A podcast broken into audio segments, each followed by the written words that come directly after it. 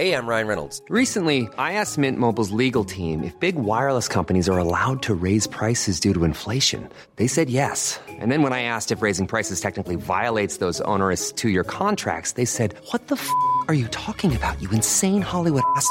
F- So to recap, we're cutting the price of Mint Unlimited from $30 a month to just $15 a month. Give it a try at mintmobile.com slash switch. $45 upfront for three months plus taxes and fees. Promo rate for new customers for limited time. Unlimited more than 40 gigabytes per month. Slows. Full terms at mintmobile.com. There's never been a faster or easier way to start your weight loss journey than with PlushCare. PlushCare accepts most insurance plans and gives you online access to board-certified physicians who can prescribe FDA-approved weight loss medications like Wigovi and Zepbound for those who qualify.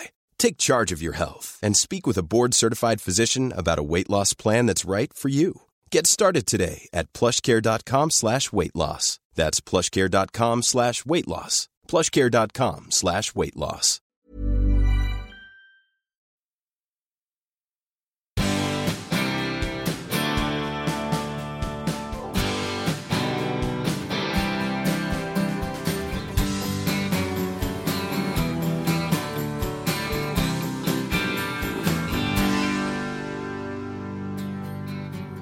Utan det de säger till honom är att om du inte hjälper oss att hitta ministern så kommer vi stänga ner dig helt från de dialyskliniker som finns i Stockholm. Så du kommer inte få någon dialys överhuvudtaget. Du dör med andra ord. Det är en ganska udda metod får man säga. Men det är en udda situation. Eh, jag tror många människor inte riktigt inser att vi har en av de tuffaste häktningsregleringarna i Sverige i hela västvärlden. Jag vet inget land som har så hårt som Sverige i vart fall. Och under den här tiden är det en person man får träffa och det är sin advokat. Det var inte jag som sköt. Men det var fan ingen revolver som användes. Alltså förstår du?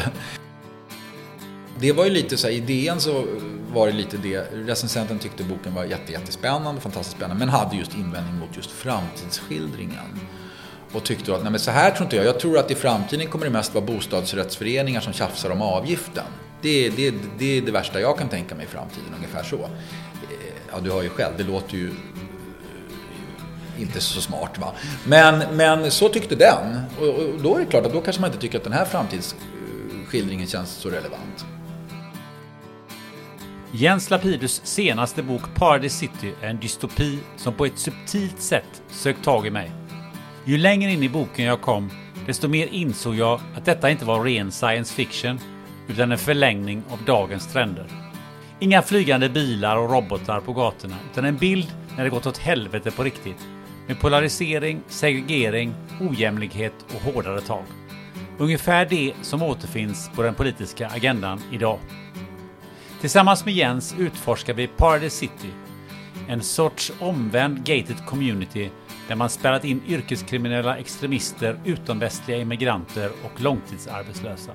Vi diskuterar huvudpersonerna och tar oss in och ut genom trevnadsdelaren, namnet på muren som omger Paradise City. Med Jens erfarenhet som advokat får vi en ännu tydligare bild av vad som kan hända om vi låter klyftorna öka i samhället. Men vi snackar också om författarskap, mountainbikecykling, att Sverige är ett skatteparadis och hur viktigt det är att läsa för barnen.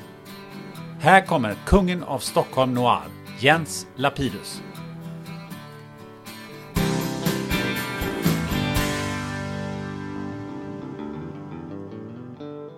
Du, jag tänkte skulle börja i Moose Ridge eh, i eh, Hellas. Ja. Vad är det för någonting?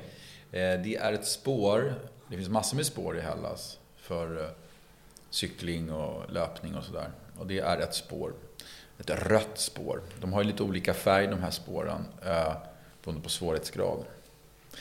Och Moose Ridge är ett ganska svårt spår, tekniskt utmanande, mycket eh, stock och sten och branta partier och knixiga partier som, som kan vara svåra.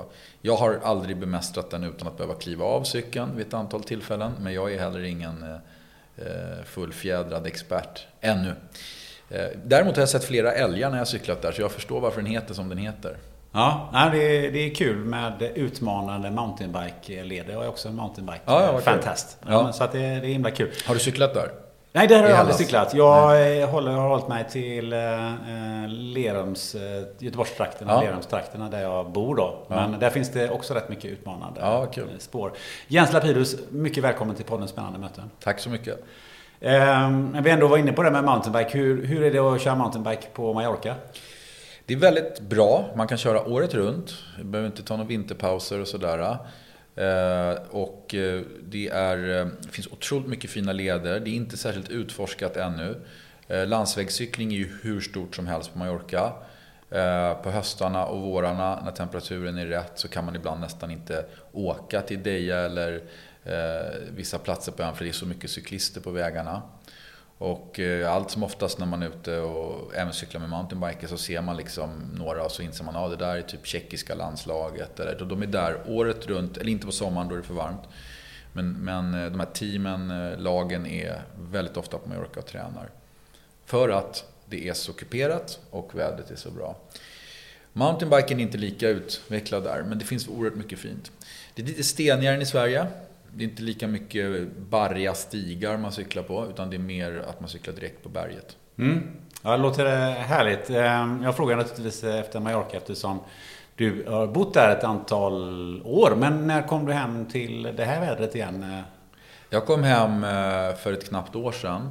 Eh, Vi eh, hade tänkt flytta hem till sommaren. Men coronan kom och det blev full nedstängning av Spanien och Mallorca. Och eh, barnens skola stängde ner. De fick istället, efterhand så drog man igång en online-skola. Och då kände vi att eh, vi kan lika gärna sitta i vårt sommarhus i Stockholms skärgård och barnen har online-skola. Där kan vi i vart fall gå ut och röra oss. Vi kan ta promenader med våra vänner och släktingar. Eh, än att sitta helt inlåsta, vilket det ju var under de första tiden i Spanien. Det var ju en, en full lockdown så att säga. Det fanns inga det fanns inga kryphål. Man fick inte gå ut för att motionera eller barnen fick inte gå ut överhuvudtaget. Alls. Så det var väldigt strikt. Så då kom vi hem. Då åkte vi hem. Vi tog, jag tror vi tog det sista flyget som gick. Sen slutade flygen gå helt enkelt. Och eh, nästa flyg som gick var ett eh, eh, flera veckor senare när 150 svenska på ön gick ihop och chartrade ett eget flyg. Okej, men hur känns det sådär när det gäller vädret? Vi sitter ju här inne och utanför så är det liksom typ minusgrader och klass 2-varning idag så här mitten på mars. Jag tycker det är, jag är dubbel. Jag gillar vintern, jag gillar kylan, jag älskar vintersport. Eh, Så jag var väldigt glad att det blev en, eh, en riktig vinter i Stockholm. Jag förstod att, eh, har förstått att det förra året inte var det. Så jag blev väldigt lycklig över det och jag blev lite, tyckte det var lite skönt när det blev varmt helt plötsligt. När det gick från minus 5 till plus 10 över ett dygn bara. Men jag blev också lite ledsen och besviken för jag vill gärna ha kvar den där vintern lite.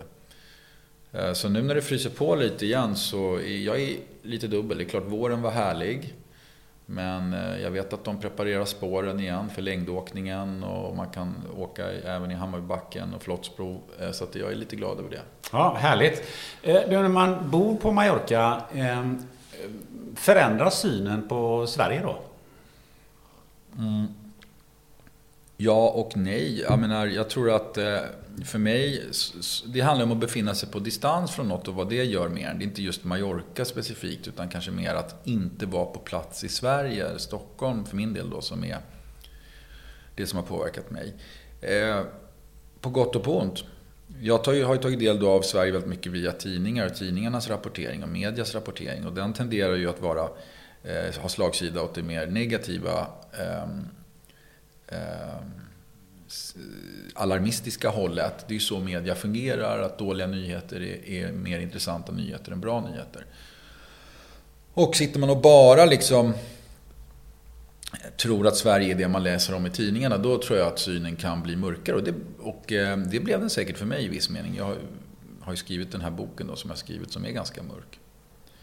Eh, och så fort jag kom hem på somrarna eller jularna så känner man, nej men herregud, Stockholm är ändå som vanligt. Det är inte så att man är rädd när man går på gatan här eller att det känns liksom som att landet håller på att falla sönder. Så att jag tror att eh, egentligen påverkas eh, synen på hemlandet för det mesta till det sämre när man bor utomlands. Det finns en annan faktor också. Det är att man kan se att man faktiskt kan göra saker på ett annat sätt och det också fungerar. När jag bodde i Sverige så hade jag en tendens att tro att det, vi gör, det sättet vi gör det på i Sverige är det bästa. Per se. Det, måste, det är det bara eftersom vi gör så här. Och så bor man i något annat land ett tag och inser att ah, men det funkar ganska bra så här också. Men med det sagt så, så, så, får man ju också upp ögonen eh, för hur vissa saker fungerar väldigt, väldigt bra i Sverige. Och hur vissa saker är fortfarande, eh, om jag ska använda det ordet, väldigt primitiva i till exempel Spanien. Mm. Jag kan tänka mig det. Eh, någonting jag har funderat på, jag har också bott utomlands eh, något år och eh, det man ibland upplever det är att svenskar som bor utomlands får just som du säger en eh, mer negativ bild av Sverige. Man, man gnäller gärna över att ja, det, är, det är så dåligt i Sverige för det är så mycket skatter mm. och gärna och lite sådana ja. grejer. Har du, eh, upplevde du något sånt på, på Mallorca också? Alltså äh, de som bor där? Ja, lite kunde man väl höra sådana tongångar bland vissa. Och, och, det är ju kanske en speciell typ av människor ofta som väljer att flytta till en varm ö i Medelhavet människor som kanske har det ganska bra ekonomiskt eller har fria yrken så att de ens har möjligheten att göra det. Men då tycker jag så här, vad gäller skatt så kan jag säga helt ärligt, Sverige är ett skatteparadis jämfört med Spanien. I Spanien har man fastighetsskatt, man har förmögenhetsskatt, man har arvsskatt. I Sverige har vi inget av detta. Det som beskattas hårt i Sverige, det är vanligt arbete. Men att äga eller göra vinster, det beskattas ju nästan inte alls i Sverige. Eller att ärva för all del, det vill säga inte göra ett skit själv men ändå få massa pengar. Det beskattas inte. Så att jag upplevde ju snarare för min personliga del så var det ett väldigt skattetryck i Spanien. Jag betalade ju förmögenhetsskatt till exempel i Spanien. Och det tror jag många svenskar har glömt vad det är för något. Att sitta och klaga på Sveriges skattetryck när det inte ens finns förmögenhetsskatt, vilket finns på de flesta ställen i Europa. Eh, så att eh, jag brukade säga det till folk och då brukade de faktiskt tystna där nere när de förstod att de har det ganska bra i Spanien ändå. Ja, okay. Eller jag menar, de hade det ganska bra i Sverige ändå. Så att säga eh, skattemässigt. Ja. Om vi då går in på det du gjorde där nere. Du skrev ju din eh, senaste bok, Paradise City. Eh, och vad jag förstår så det tog rätt många år att skriva den. Ja. Hur lång tid tog det? Ja, men det är märkligt att det är den boken som har tagit mig längst tid att skriva trots att jag har haft minst annat att göra. Eh, jag har ju skrivit ett antal böcker samtidigt som jag har jobbat som advokat. Eh, och så skrev jag den här och eh, det är fyra år mellan böckerna. Min senaste bok innan Paradise City hette Top Dog och kom 2017. Och nu är det 2021 och nu kommer Paradise City. Sen höll jag inte på att skriva på den här boken hela tiden. Eh, en stor del av tiden skrev jag på en annan bok som aldrig blev något. Som jag höll på med ungefär ett år. Och som jag inte lyckades landa i något som jag kände hade tillräckligt driv och som jag inte gick igång tillräckligt mycket på själv. Och då, då skrotade jag det projektet. Det har jag aldrig gjort förut. Det är klart att jag har fått idéer som jag tänkt, nej det här blir inget. Men jag har aldrig påbörjat och kommit så långt på en idé som jag hade gjort på det här. Jag hade ändå skrivit 150 sidor på ett år. För att sen ändå fatta det tunga beslutet då att lägga ner hela alltet. Så att det är fyra år mellan böcker, men den faktiska skrivtiden på den här boken är ungefär tre år. Men även det är rekord för att vara mig. Jag har aldrig haft, hållit på så länge med en bok. Och ja, man kan ju fråga sig varför då. då? Och, och, det, och, det, går ju att svara lite så här, ja men ju mer man har att göra desto mer gör man. Och ju mindre man har desto mindre blir det. Och det är säkert, finns en sanning i det för min del att eh, jag hade ett väldigt lugnt liv på Mallorca. Eh, och det påverkade nog mitt eh, skrivande också. Att det inte blev lika produktivt. En annan faktor var att jag hade slutat som advokat. Och jag visste att det skulle bli tufft. För jag har ju alltid genom åren fått så oerhört mycket gratis research från advokatyrket. Eh, men jag tänkte att vadå, de flesta författare jobbar inte som poliser eller advokater. De kan ändå skriva kriminalromaner, det vill säga man får göra aktiv research, träffa människor eller googla eller ringa folk eller sådär. Ehm, men det, det, blev, det var svårare än vad jag hade trott. Och jag tror att det har att göra med inte bara den faktiska sakkunskapen jag inhämtade som advokat, utan den eh, emotionella inspirationen som jag fick av att jobba som advokat och träffa människor som begick brott eller träffa poliser eller höra de här berättelserna och läsa de här protokollen. Det triggade hela tiden berättarglädjen i mig på något sätt. Och nu hade jag inte det längre. Och då gick det långsammare. Det tror jag var en annan faktor. Och en tredje faktor eh, varför det tog så lång tid att skriva Paradise City, det tror jag var för att det är en helt ny sorts bok för att vara jag. Och då behövdes det ganska mycket tid för mig att laborera mig fram till vad det här skulle vara. Den utspelas ju inte här och nu som alla mina andra böcker gör, utan den ligger några år fram i tiden. Och det var ett extra lager som jag funderade väldigt mycket kring. Och det tror jag också gjorde att det var en, det var en resa att skriva den här boken. Jag kan tänka mig det. Vi har faktiskt en, en lyssnarfråga från en tjej som heter Denise Larsson. För hon undrade just på det här. Hur ser en sån process ut? Jag tror det korta svaret är att det är väldigt individuellt. Och det finns de som är väldigt välplanerade och gör långa planeringar, eh, kapitelplaneringar eller storyplaneringar på olika sätt. Och sen skriver de sin bok. Och sen finns det mitt emellan och sen finns det de som är som jag, som är ganska oplanerade. Och vad betyder det? Jo, det betyder att jag försöker ofta planera lite grann. Så den här boken ska ha det här och det här och det här. Men sen vill jag börja skriva. Därför att det är i själva skrivandet jag förstår vilka de här karaktärerna är. Jag lär känna dem medan jag mejslar fram dem. Och sen sitter jag med ett manus. Det har tagit ett tag att skriva. Och då inser jag, nej men det här funkar inte, det här funkar inte, det här funkar inte. Och då börjar jag redigera. Så mitt skriv, min skrivprocess är väldigt baktung. Det andra kanske lägger först på planering. Det lägger jag sist på att redigera, göra om, lägga till, dra ifrån och hålla på och greja med texten. Så att den här boken har säkert egentligen skrivits flera gånger. För jag har skrivit om så mycket. Så den är säkert skriven två gånger om man ser till omfånget av material som jag ändå har suttit och knackat ner i datorn. Så så funkar jag. Men jag tror många andra jobbar på det andra sättet, att vara mer planerade. Eh, Paradise City. Ge oss lite eh, bottenplattan på det här. Vad, vad, vad är Paradise City? Eh, jag ska dra hisspitchen menar du då, då ungefär. Mm. Eh, men det handlar om ett Sverige några år fram i tiden där våldet och eh, brottsligheten har löpt amok och för att hindra denna, för att skydda resten av samhället så har man till slut, först har man stiftat en speciell lag för de här områdena. Men det har inte räckt och då har man till och med eh, rest murar runt de här områdena och sagt att vi kontrollerar alla som rör sig in och ut och vissa personer får inte ens röra sig ut i de här områdena för att hindra brottsligheten att läcka ut i samhället.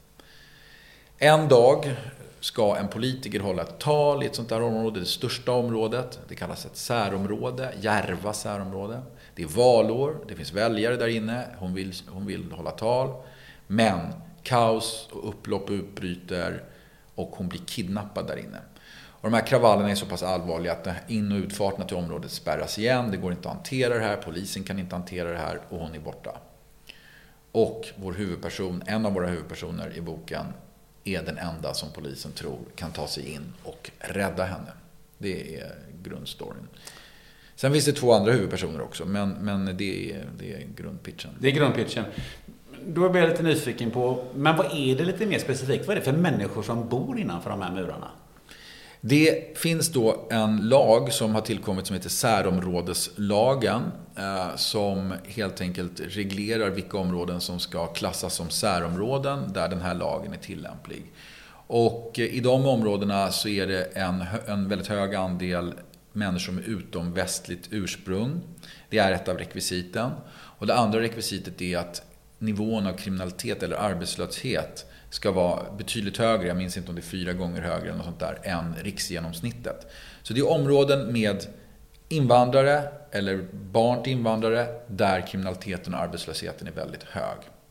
Och vad, vad, gör de? För jag kan tänka mig att det finns både ligor och, och det finns ju eh, eh, lite olika politiska schatteringar om man ska uttrycka det på det sättet. Ja men precis. Det, det har då, egentligen kan man säga att det är den situationen som vi kanske ser fröet till idag som har eh, radikaliserats och ökat ännu mer. Så att skjutningar, kriminella gäng med knarkhandel, sprängningar, våldsamma konflikter mellan de här gängen har ökat ännu mer. Och dessutom har ännu mer människor sökt sig till islamistiskt radikala grupperingar eh, av olika slag. Eh, men det är ju inte bara det och det är ju det som är så intressant när man försöker stävja brottslighet med till exempel visitationszoner som finns i, flera länder eller gettolagstiftning som finns i Danmark som för övrigt är ganska lik den här särområdeslagstiftningen som jag då har uppfunnit i den här boken. Det är ju att man vill ju komma åt några, men man drabbar ju väldigt många. Så i det här särområdet så bor det naturligtvis oerhört många laglydiga eh, vanliga personer. Men de råkar bo där och därför drabbas de också av den här att de blir inmurade och att, att eh, det är en speciell lagstiftning som gäller just där de bor. För att man vill komma åt de kriminella, men det drabbar ju alla. Men finns det politiska organisationer i det här området också? Ja, men det finns det ju också. Jag tänker mig, och det är också en del i den här dystopin, den här skildringen där jag har dragit trenderna i samtiden väldigt långt åt helvete kan man säga. Eh, så det finns eh, radikala organisationer, inte bara islamistiska utan även vänsterradikala eller miljöaktivistiska eh, organisationer, inte bara i området utan hela Sverige, som Eh, kan man säga tycker att eh, politikerna har övergett jorden och eh, sina ideal och struntar i klimatet och inte, eller inte är tillräckligt modiga eller kraftiga för att kunna göra något åt klimatförändringarna. Och den polarisering och segregation och eh, ska vi säga, ojämställdhet som har börjat råda i Sverige. Som finns redan idag men som är då ännu mer uppblåst i det här framtidsscenariot. Så de säger det räcker inte med politiska medel, vi tar till våld. De är en slags statsgerilla alla Bader-Meinhof eller Röda Råta arméfraktion eller något sånt där liknande. En vänstergerilla kan man säga, eller en terrororganisation. Eh, makten ligger ju ofta i vilket ord du sätter på någonting. Du styr bilden av någonting genom hur du kallar det. Och sen finns det någon högerorganisation också va? Ja, och sen finns det högerextremister och de håller till i en annan del av Sverige främst, men finns också i hela Sverige. Så det finns de här extremistiska rörelserna. Eh, som vi får följa. Vi får komma in lite i dem på olika sätt och höra lite om dem i boken. Eh, som de är ett uttryck för både polariseringen i samhället men också radikaliseringen hos vissa grupper som såklart eh, har drivits på av internet och sociala medier där man eh, helt plötsligt kan finna människor som tänker som en själv och få stöd av dem känner man på ett helt annat sätt än vad man kanske kunde innan internet. Och dessutom studsar ens egna synpunkter tillbaka. Man får bara bekräftelse hela tiden i de här filterbubblorna då som, vi har pratat, som man pratar om.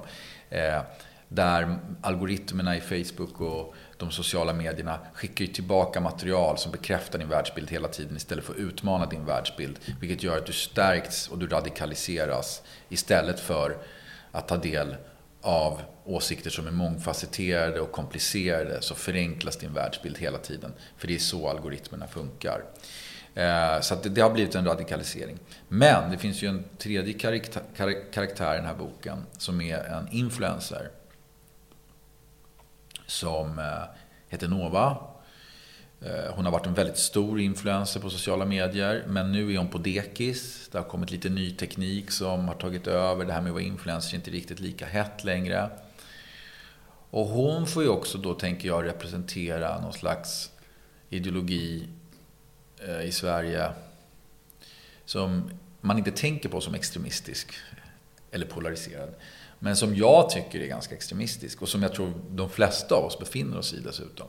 Som handlar om bekräftelse, eh, likejakt eller klickjakt. Eh, att vara vacker, att vara populär, att materialistisk framgångsrik, att inreda ditt hem fint, att åka på lyxresor. Ja, ni vet allt det här som ju har blivit eh, influencersernas, de är så tydliga uttryck för det. Men vi alla, många av oss befinner oss i det här tänket att det är det som utgör lyckan i livet. Och som jag tycker är en också väldigt farlig utveckling egentligen. Att det blir för extremt helt enkelt. Men om man tänker på alla de människorna som nu inte ingår i eh, de här organisationerna eller bor inne i, i de här särområdena. Vad, eh, lever de ungefär som de lever idag? Eller vad, vad, vad, är det för... Ja, det gör de, tänker jag. Jag tror inte, eh, i den här boken har inte Sverige förändrats så mycket. Det är liksom inga flygande bilar och, eller Matrix, att vi ligger i några kokonger. Och, utan det är, folk lever sina liv. Eh, men eh, i boken så beskrivs också att det är en krympande liberal medelklass. Det vill säga den här stora gruppen av mittenmänniskor som eh, röstar i mitten, som lever sina liv ungefär som vi alltid har gjort, som har rätt liberala värderingar. Den har krympt. Eh, eftersom fler har radikaliserats i olika extrema miljöer eller för all del blivit ännu mer insnöade på det materialistiska spåret och rikedom och pengar och allt det här. Så den gruppen, den är liksom under attack, fast den vet inte om det själv eftersom den har under många år varit så dominerande. Den känner att det är ändå vi som är Sverige. Men i min dystopi så har den krympt ner ganska ordentligt, den gruppen. Därför att den gruppen har någonting väldigt fint, eh, men som också gör att den är lätt att slå ner. Och det är att den skriker inte så högt. Det är ju alltid de radikala som skriker högst. och tar mest plats. Medan alla vi andra, vi tar det ganska lugnt. Vi, vi tuffar på med våra liv. Men eh, i, i, min värld, och i den här dystopin i Paradise City, då har det lett till att eh, de radikala krafterna har växt på bekostnad av de vanliga människorna, om jag säger så.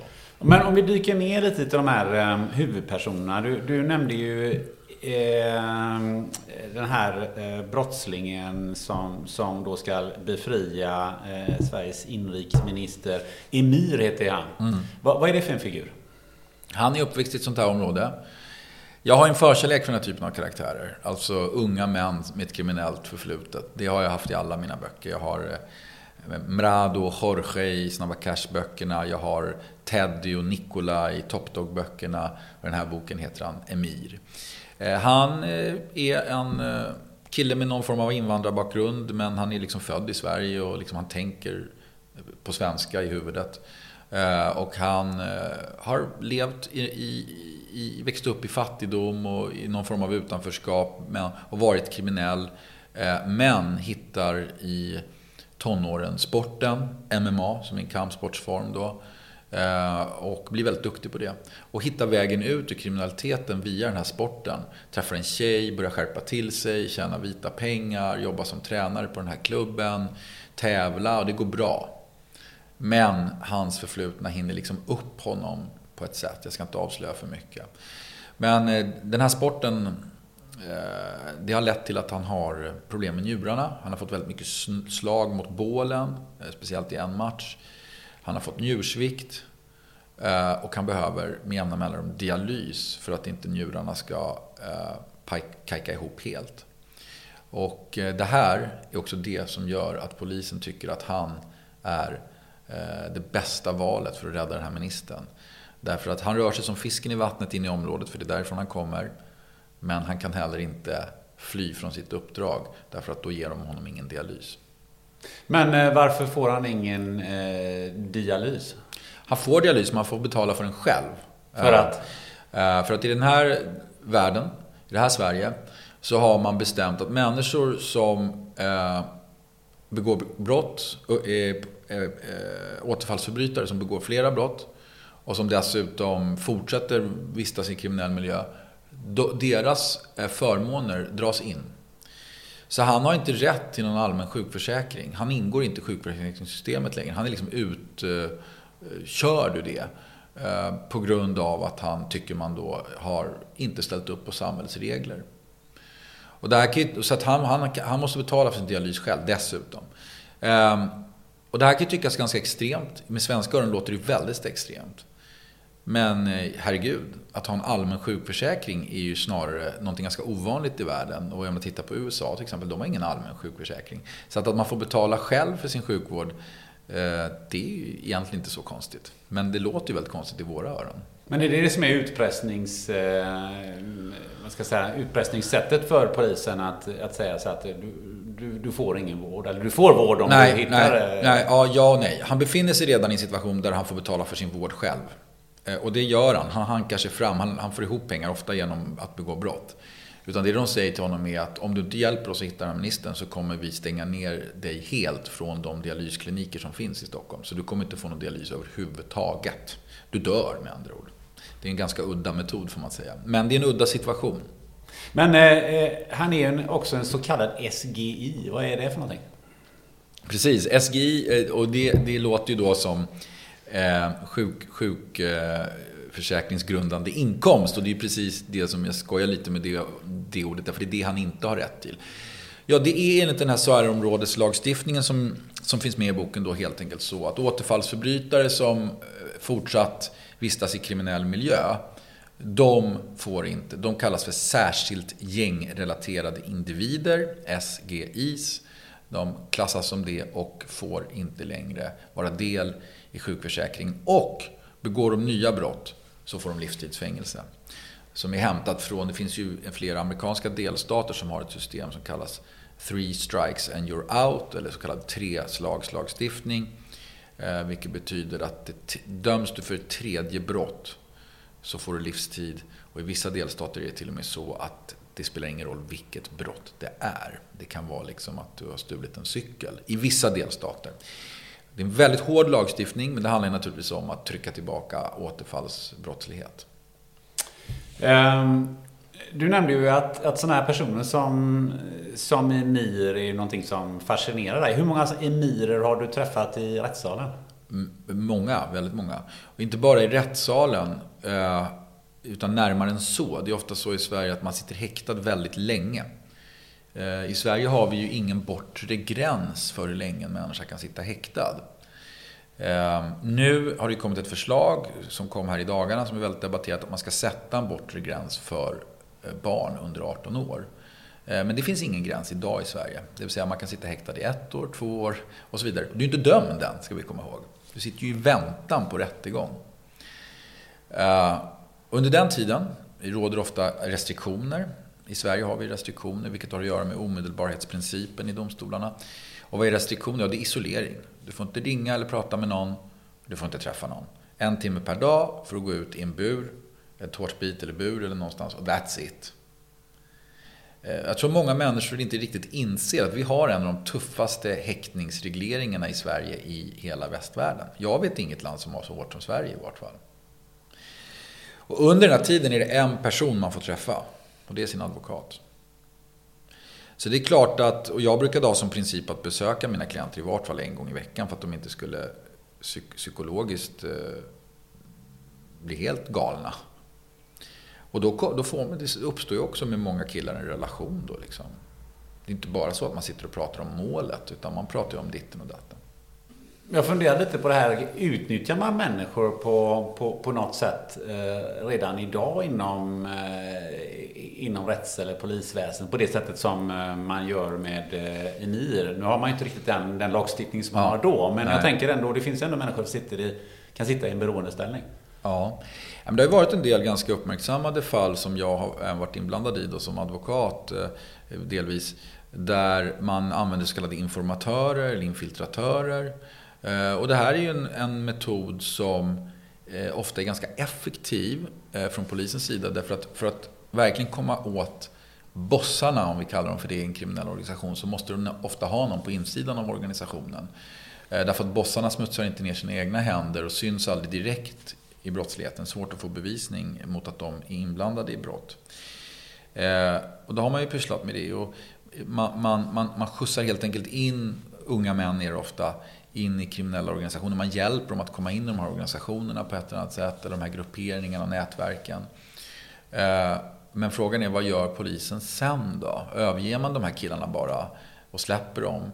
Eller hjälper man dem? Och det har varit lite olika si och så med det tycker jag. Det fanns ju Peter Rätts som till slut fick ett, ett visst skadestånd men som lever med hot mot livet resten av sitt liv och, och inte kan bo i Sverige. Eh, jag har haft andra klienter som egentligen var de som bidrog till, jag kan inte gå in på några detaljer, men att en, en väldigt kraftfull kriminell organisation inte lyckades etablera sig i Sverige. Det var en infiltratör man använde, han fick ingen hjälp alls, han får också bo utomlands idag. Eh, så att det är en ganska cynisk verksamhet att utnyttja unga män, hjälpa dem in i kriminella organisationer, till exempel att ge dem pengar så att de kan betala medlemskap i organisationerna, eller hjälpa dem in vem de ska prata med eller ge dem råd vad de ska göra för att komma djupare och djupare in i det här. Eh, och sen när de har gett den informationen man tycker eh, och deras så att säga cover is blown, då, då lever de ju med ett dödshot över sig själva resten av livet och då vill man inte hjälpa dem.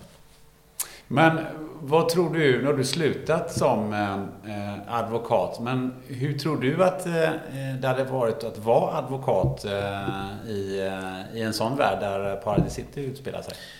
Det finns en advokat i boken som ändå tycker jag anlägger en ganska, försöker kämpa på på ett, på ett glatt och positivt sätt, trots att han eh, beklagar lite att inte så många lyssnar på hårdrock längre och det tycks gå hand i hand med den totalitära statens uppgång.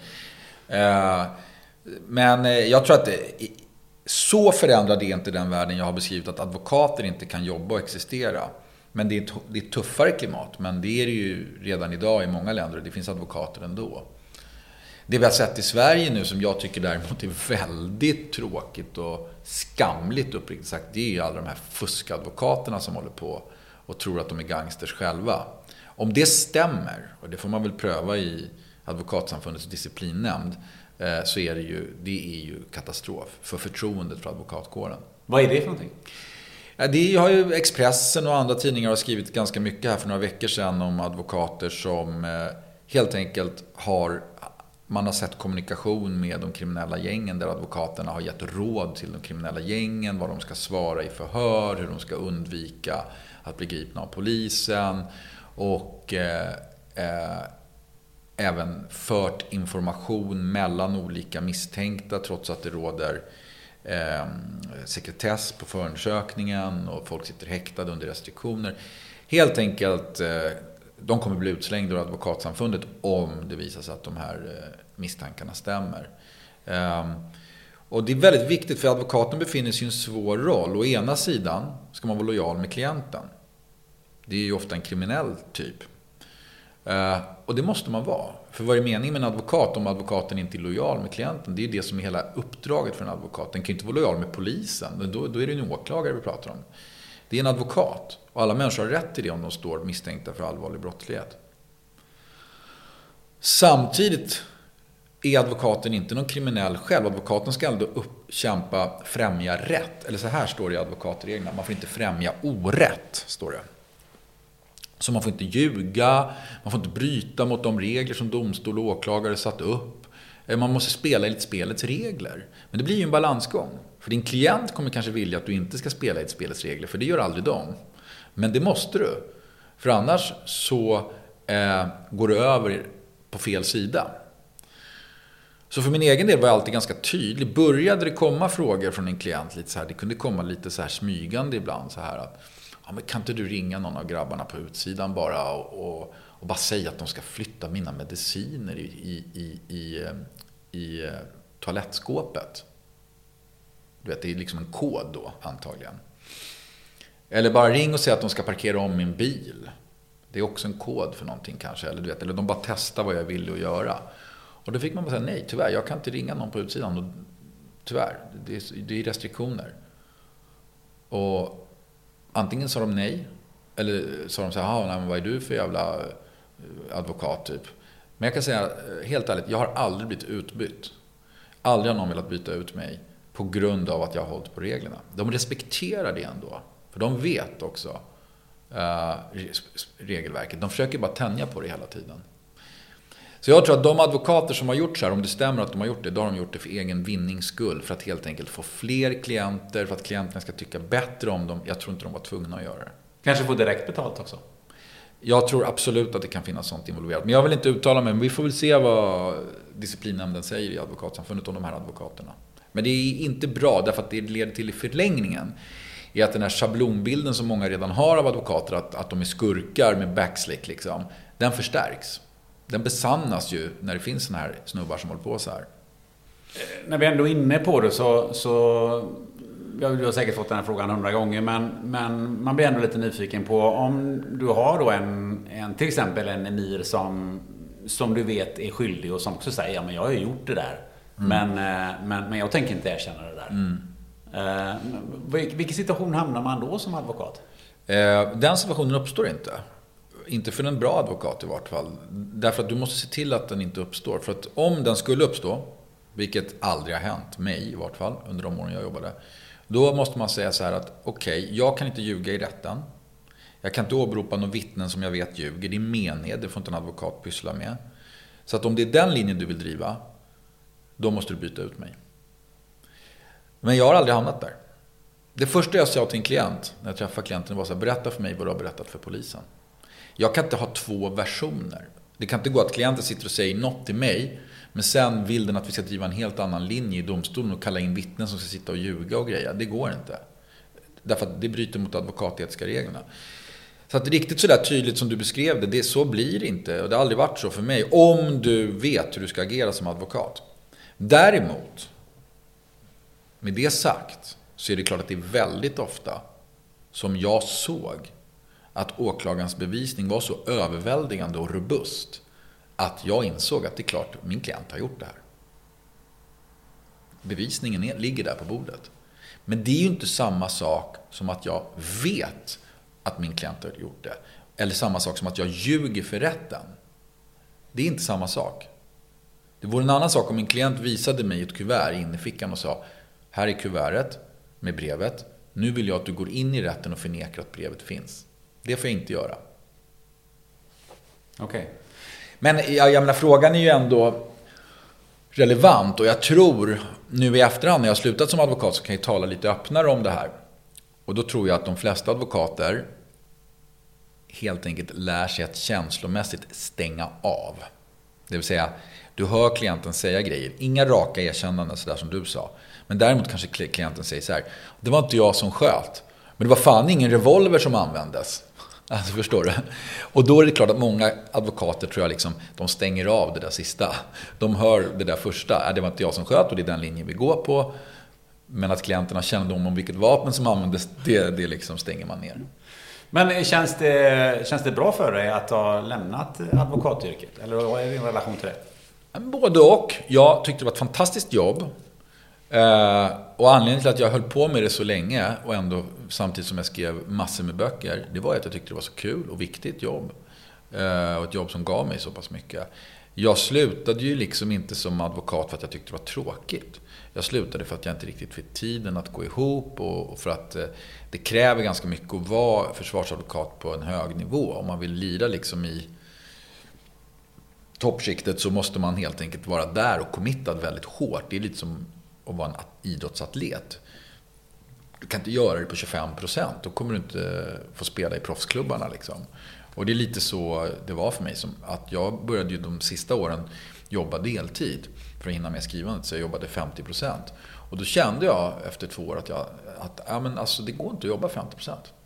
Det går inte att upprätthålla rätt nivå. Och det är jag ändå skyldig både mig själv, för jag vill vara en av de bästa. Jag är tävlingsmänniska. Och jag är skyldig mina klienter att när de väljer mig måste de veta att de får en av de bästa. Så då kände jag, nu ställdes jag inför ett vägval. Antingen skruvar jag på det här till 100% igen, då kommer skrivandet bli lidande. Eller så väljer jag skrivandet och då måste jag sluta helt som advokat. Och det var tyvärr, eh, gjorde jag det? Nej, så här. Jag tycker jag har gjort rätt val, men jag längtar ibland efter advokatjobbet.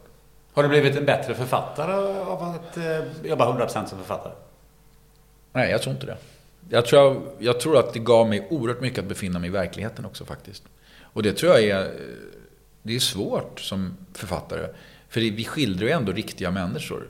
Men att hela tiden sitta på kammaren och inte möta så många riktiga människor, det, det är svårt. Mm.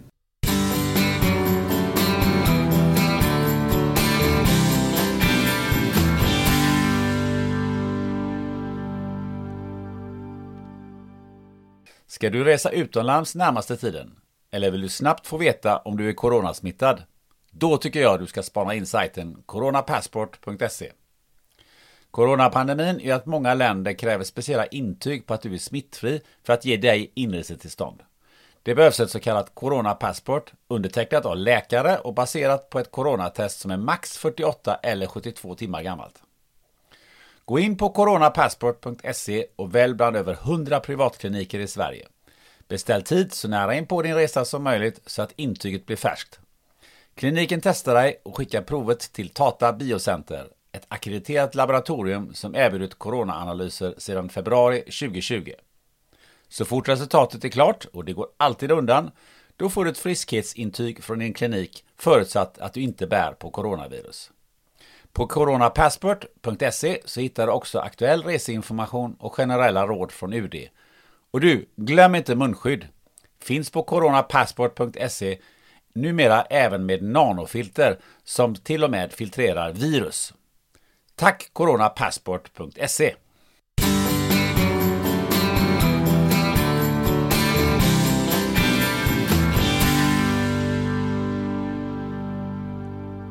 Om vi ger oss tillbaka in i, i Paradise City. Eh, vi har varit inne på det här med polisen och så. Det finns något som heter Fredrika. Ja, Fredrika är, har jobbat tidigare som vanlig polis inne i ett sånt här särområde i yttre tjänst. Lite som så här tunna blå linjen som eh, går nu på TV. Eh, men eh, sen några år tillbaka så är hon på personskyddet hos Säpo och jobbar alltså det som i dagligt tal kallas för livvakt. Och det, är, och det ligger under Säpo och det är bara en rent organisatorisk fråga. Eh, Så hon jobbar som livvakt för olika politiker och personer som behöver personskydd helt enkelt. Och i det här fallet så är hon på plats under det här talet i det här särområdet när den här politikern håller sitt tal. Och det är också så det är hennes uppgift att skydda den här eh, ministern som blir kidnappad. Och hon ser det som ett enormt misslyckande att det sker under her watch, som det heter på engelska. Eh, hon är en pliktmänniska, hon är en regelföljare. Hon testas väldigt mycket hela tiden. Hennes moral mot reglerna och följa order och ändamålet handliga medlen och de typen av dilemman hamnar hon i ganska mycket. Så för henne handlar det väldigt mycket om, det är en moralisk resa och en resa är fråga om att visa mod också. I ett visst läge kanske det kommer till en punkt där hon måste bryta mot de regler och principer hon faktiskt trodde på eh, för att göra det som är rätt. Hon har ju två intressanta chefer också. Ja.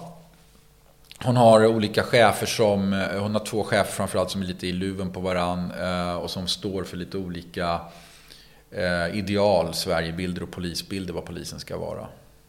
En som heter Herman Murell och Hjärnan Svensson. Ja. Har, liksom, har du några sådär förlager i, det var, i ditt din Nej, egna jag, erfarenhet, eller? jag har inga just polisförlaget till de här två, men däremot så tycker jag, ty, tycker jag ganska mycket om tanken på, för hon är ju kvinna den här Fredrika.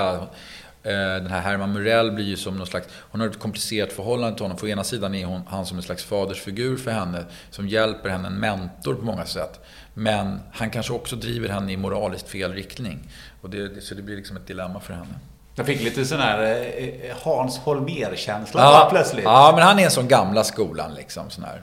Ja, så det, var inte, det var inte helt fel i alla fall. Nej, nej precis. Nej, men han är sån eh, buskiga ögonbryn och harklar så mycket liksom.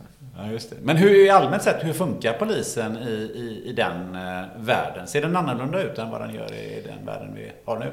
Nej, den är organisatoriskt ungefär uppbyggd på samma sätt. Man har då en speciell enhet inom polisen som kallas särområdespolisen som är lite mer som någon slags insatsmodell som ska klara av att jobba i de här utsatta särområdena, de här områdena som är lite tuffare. Men i grund och botten är, jobbar de på samma sätt. Eh, eh, Men de har fått fler verktyg till sitt förfogande.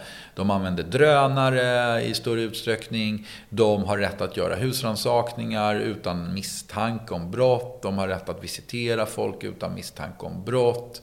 De, eh, så, så att det är lite så här att de har fått lite mer eh, rättigheter. Varav flera tror jag vi kommer se inom Sverige inom en snar framtid. Man utreder ju eh, olika punkter för att komma till rätta med den allvarliga gängkriminaliteten. Bland annat i somras fick polisen rätt att installera trojaner i folks telefoner. Nu talar jag om verkligheten, alltså inte om boken.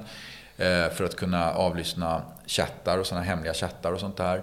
Eh, Man, har, man utreder ju så kallade kronvittnen i Sverige. eh, Något som jag tror kommer komma. Eh, Och det är också någonting som finns i den här boken. Kronvittnen är alltså när en, en kriminell vittnar mot sina kumpaner för att själv få ett lägre straff. Och det har vi inte i Sverige idag. Men Det har man i USA va? det har man i många länder. Det har man i USA och i många länder i världen. Det är, det är något som går att ha i Sverige. Men det är ju förenat med...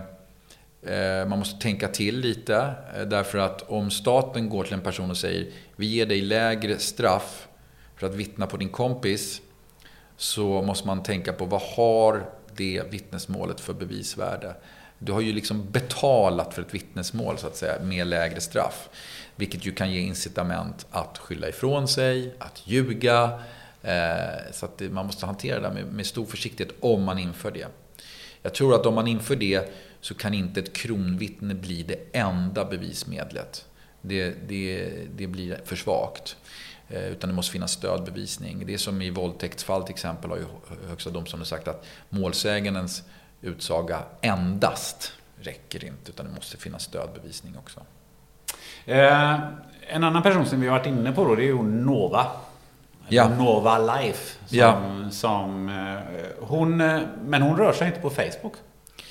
Hon är den här influensen då som jag nämnde lite tidigare som har haft en väldig karriär där som ung tjej. Hon ser bra ut och hon, hon egentligen, var egentligen en ganska osäker eh, tjej som mådde rätt dåligt. Men när hon började få bekräftelse via sociala medier då blev hon... Eh, då, då mår hon bra. Men frågan är, mår hon egentligen så bra?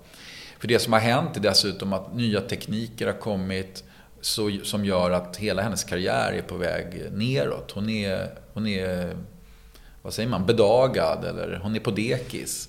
Det, det, hon, det, är inget, det går nästan inte att leva på det här längre.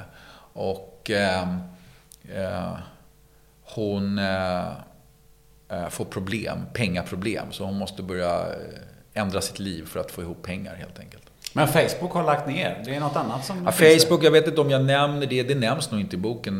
Det sägs inte om det har lagt ner eller inte. Men det är andra tekniker. Något som heter Brainy som har tagit över. Som är, som är också ett socialt nätverk men som opererar mer direkt mot synapser i hjärnan. Det är ju det är baserat på något som heter Neuralink som Elon Musk håller på med idag som eh, eh, kommer växa. Att man inte bara tittar på en skärm utan att man kopplar upp sig mot eh, eh, Eh, hjärnan lite mer direkt för att kunna få sinnesintryck. Det ligger väl några år fram i tiden innan det eh, säljs mot konsument på en massmarknad men eh, det finns redan sån teknik. Just jag tänkte jag ska göra den här kopplingen till, till sociala medier. Och en annan fråga här som, som eh, faktiskt en lyssnare har ställt som heter Cissi Liljedahl.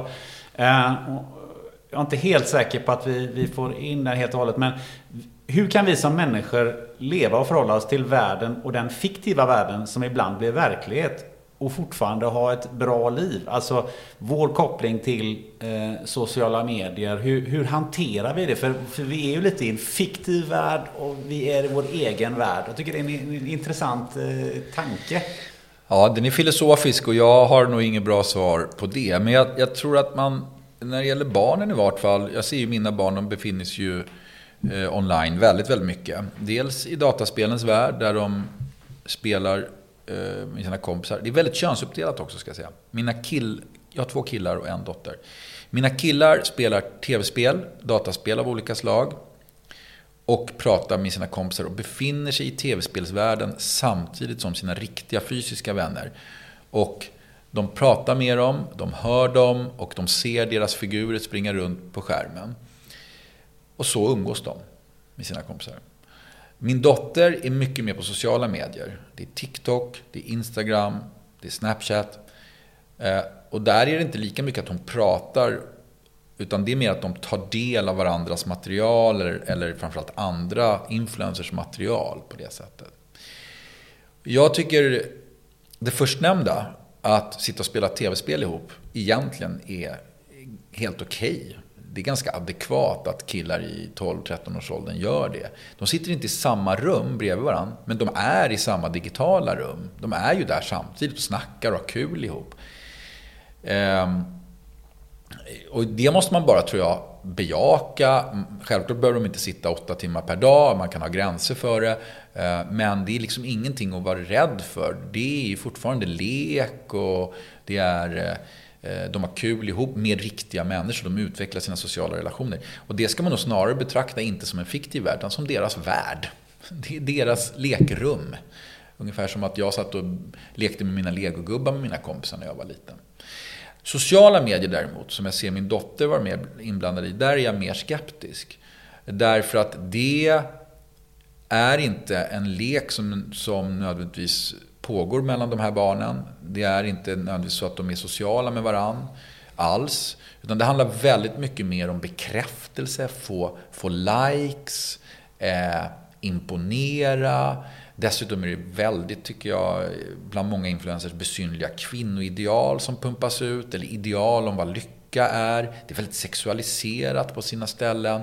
Så det tycker jag är en värld som jag är rädd för.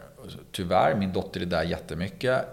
Men där måste man försöka ge någon slags motvärld också. Hur gör man det? Pratar om det som syns där. Eh, och eh, dessutom visar upp den vanliga världen. Alltså det vill säga, kom, vi gör något på riktigt. Vi, vi, vi hittar en balans till det här på något sätt. Eh, men om vi ger oss eh, från den, eh, det här sociala medievärlden in i den politiska världen. För, för vi har ju då en inrikesminister som heter Eva Bosalto Henriksson. Som ju då blir kidnappad som du säger. Ja. Då blir jag lite nyfiken på varför heter hon så?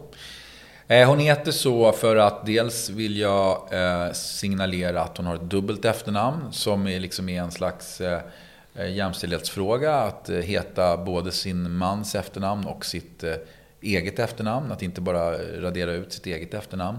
Och dessutom har jag ju bott i Spanien ett antal år och där gör man alltid så att man tar ett efternamn från mamman. Man har alltid dubbla efternamn i Spanien helt enkelt. Så det är något ganska naturligt för mig numera att tänka i de banorna. Och det andra är att hon har ett efternamn som klingar utländskt. Det vill säga hon är antingen utländsk själv eller har gift sig med en utländsk man.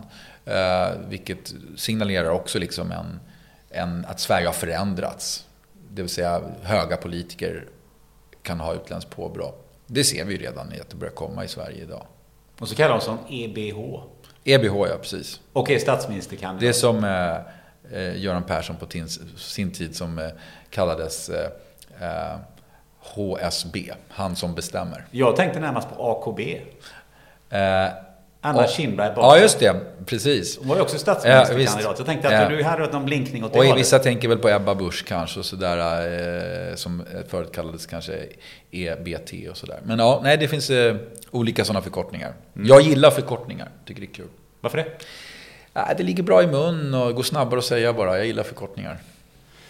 Men om vi tittar lite på, på den politik som hon eh, företräder där. Eh, Eh, hur, hur har det blivit så här utifrån, för det här är väl en politisk eh, utveckling. Eh, hur, hur, kommer det sig att det här eh, Paradise City har uppstått? Ja, men hon, håller ju, hon berättar ju för Emir i något skede vad, vad hon tänker och vad hon anser sig representera. Och eh, jag var inne på det lite tidigare, den så här krympande liberala medelklassen. Det vill säga den grupp som jag skulle säga att de flesta svenskar nog eh, idag känner sig hemma i, men som kanske är en krympande grupp med, eftersom de här kantrörelserna, extremiströrelserna håller på att växa. Så hon representerar den gruppen. Hon ser sig själv som en förkämpe för den sansade, vanliga mellanmänniskan helt enkelt. Eh, som har varit under attack i den här boken under ett antal år från de mer radikala grupperingarna på olika håll och kanter. Både identitetsvänstern å ena sidan och å andra sidan högerpopulister och högerextremister. Men vad är det för beslut, eh, rent politiska, som leder fram till det här? Och då menar jag inte att man har tagit beslut om den här eh, särområdeslagen och, och att ta beslut om att, att, att bygga murar, utan mer liksom vilka politiska beslut har lett fram till att det faktiskt ser ut som det gör? Ja, det är ju en intressant fråga och det är nog en cocktail av misslyckanden, tänker jag, med den här boken. Eh, och den cocktailen kan vi säkert se lite redan idag, vissa saker. Jag tror inte att det går att lyfta fram någon enskild politisk beslut som har lett till till exempel det här ökade gängvåldet eller kriminaliteten. Utan, eller, eller misslyckad integration. Utan det, det är en massor av faktorer. Misslyckad bostadspolitik. Eh, de här privatiseringarna och avregleringarna av skolan med friskolor. Så tror, tycker jag inte verkar ha funkat något vidare bra. När man helt enkelt... Det som har lett till att det har blivit en ytterligare segregation i skolor. Det är ingen som vill driva en friskola för jobbiga elever, för det tjänar man inga pengar på. Därför hamnar alla jobbiga elever i vissa skolor i större utsträckning än vad de gjorde innan. Och då liksom blir det ännu värre än vad det redan var mellan bra och dåliga skolor. Det, och det ser vi ju tydligt nu, tycker jag.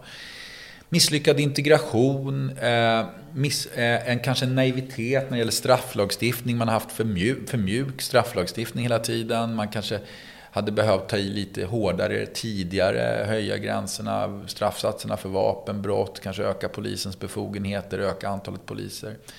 Eh, vård och omsorg, arbetsmarknadspolitik, arbetslöshet, Eh, en för hög invandring kanske under en viss period, under för kort, under några få år eh, och så vidare. och Så vidare. Så det är massa olika faktorer som har gjort att man har lämnat den här grundtanken att alla ska med. Alla ska vara med i folkhemmet. Alla har en plats i det här folkhemmet.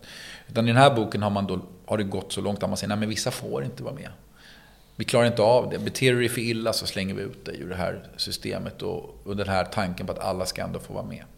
Men det känns ju som att vi inte är så där himla långt ifrån det när du beskriver det på det här sättet. Nej, man ska inte måla fan på väggen. Återigen, vi har fortfarande oerhört stabila funktioner i Sverige. Det kan jag bara säga av erfarenhet att efter att ha bott i Spanien i några år. Det är mycket som fungerar väldigt, väldigt bra här. Men sen finns det oroväckande tendenser och de ska vi ta på allvar naturligtvis. Ja, för jag såg faktiskt en undersökning publicerad idag tror jag. Där man, Sverige rankades högst i världen, eh, tror jag, när det gäller rättssäkerhet just. Ja, jag menar, till exempel, jag menar, jag gjorde ett program för Utbildningsradion för ett år sedan som hette Lex Lapidus. Där jag reste runt i sex olika länder och granskade deras rättssystem. Jag var i Rwanda, USA, Israel, Vietnam och Spanien och England. Och eh, jag gjorde ju såklart ingen djuplodande, jag tillbringade ju ganska kort tid där. Men jag träffade väldigt många experter på varje plats. Både advokater och domare och professorer i juridik. Och, och eh, journalister. Jag följde olika fall och mål i de här länderna. Och tittade på skillnader och likheter i våra olika rättssystem. Och eh, ja, vi spelade in det här då för Utbildningsradion, TV. Eh, och... Eh, jag kan nog konstatera, det kanske låter förmätet, men Sverige är bäst. Av de länderna som jag granskade är Sverige bäst. Det finns vissa saker i USA som är bra, och som vi kanske skulle må bra av här i Sverige. Och det finns vissa saker i England och Israel som fungerar bra och vi kanske skulle må bra av här i Sverige. Men på det stora hela är vårt system bäst. Det är bäst balans mellan det man brukar kalla rättssäkerhet och rättstrygghet. Det vill säga att den som anklagas för brott ska få en fair trial. Men också att den som utsätts för brott ska kunna få upprättelse. Den balansen eh, är bäst i Sverige. Men nu pratar man ju väldigt mycket på, från politiskt håll just där med, med hårdare tag, fler poliser, vi burar in dem längre ja. och sådana här grejer. Och då, då blir ju naturligtvis frågan då, är det det som löser eh, problemet? För i så fall så skulle man kunna säga så här att ja, men i USA skulle, borde ju vara det landet där man begår minst brott. Ja, ja. nej men precis. Du, du, säger, du, du, du äh, sätter ju fingret på det själv. Att det går inte bara att ge polisen hårdare tag, längre straff. Eh, jag menar, då skulle man säga, ja, de länder som har dödsstraff då, då, som vissa amerikanska delstater har, de borde väl inte ha någon grov brottslighet alls då? Ja, men det har de ju ändå. Så att det finns så mycket forskning som visar att det hjälper inte bara. Sen kan det hjälpa i viss mån. Um, till exempel att ha sådana saker som vapenamnestier för att säga att nu får ni lämna in vapen utan att bli straffade. För vi vill få bort vapen från gatorna. Det kan fungera. Det kan fungera att höja straffsatserna för viss typ av brottslighet för att markera från samhällets sida att ingen nolltolerans. Det gjorde man ju i New York på 80-talet och fick bort väldigt mycket brottslighet. Det var alltså inte genom att gripa storbrottslingarna utan det var att köra hårdare tag mot småbrottslingarna och ha nolltolerans där. Det fungerade. Så det, kan, det, finns mycket olika forskning och metoder på det här. Men en sak tror jag alla är eniga om. Det räcker inte att bara köra hårdare tag i vart fall. Plus att det finns rättssäkerhetsproblem med det. Vi kan till exempel fundera på ett förslag som många för fram ibland om anonyma vittnen. Där är det, ganska, det blir så himla tydligt där att se problematiken. Eh, självklart är det ett enormt problem med tystnadskultur, att folk inte vågar vittna. Eh, och, och att vittna är en plikt. Blir man kallad att vittna både i USA och Sverige, då ska man dyka upp och vittna. Det är en plikt som man har. Men många vågar inte. Och då kommer de och säger jag minns inte, jag såg inte, jag vet inte. Och på så sätt får vi inte fram vittnesmål som behövs för rättssäkra rättegångar och bra rättegångar. Så ja, låt oss göra möjligheten att vittna anonymt. Då skulle folk våga vittna. Det är bra. Vi ser att det ligger i den positiva vågskålen. Men det är väldigt lätt att se vad som också skulle kunna gå fel med en sån lagstiftning. För tänk om du blir anklagad för ett brott och det är ett vittne som säger att du har begått ett brott och du vet inte vem den här personen är. Du får inte reda på vem personen är. Hur ska du kunna angripa det vittnesmålet? Hur ska du kunna veta vad den här personen har för motiv att säga det här om dig? Tänk om det är din, din, din frus älskare. Menar, how do you know? Och där ser vi ganska tydligt, eh, tror jag, varför det är en väldig fara också att bara köra hårdare tag hela tiden. Det kan bli rättsosäkert. Och vi vill inte leva i ett sådant samhälle. Vilka, vilken politisk konstellation skulle kunna snabbast påskynda det här så att eh, vi kanske eh, befinner oss i den här situationen om några år? Det har jag ingen aning om egentligen. Jag har inte tänkt så tydligt i den här boken och den här ministern som kidnappas, det sägs ju aldrig vilket parti hon tillhör eller så egentligen.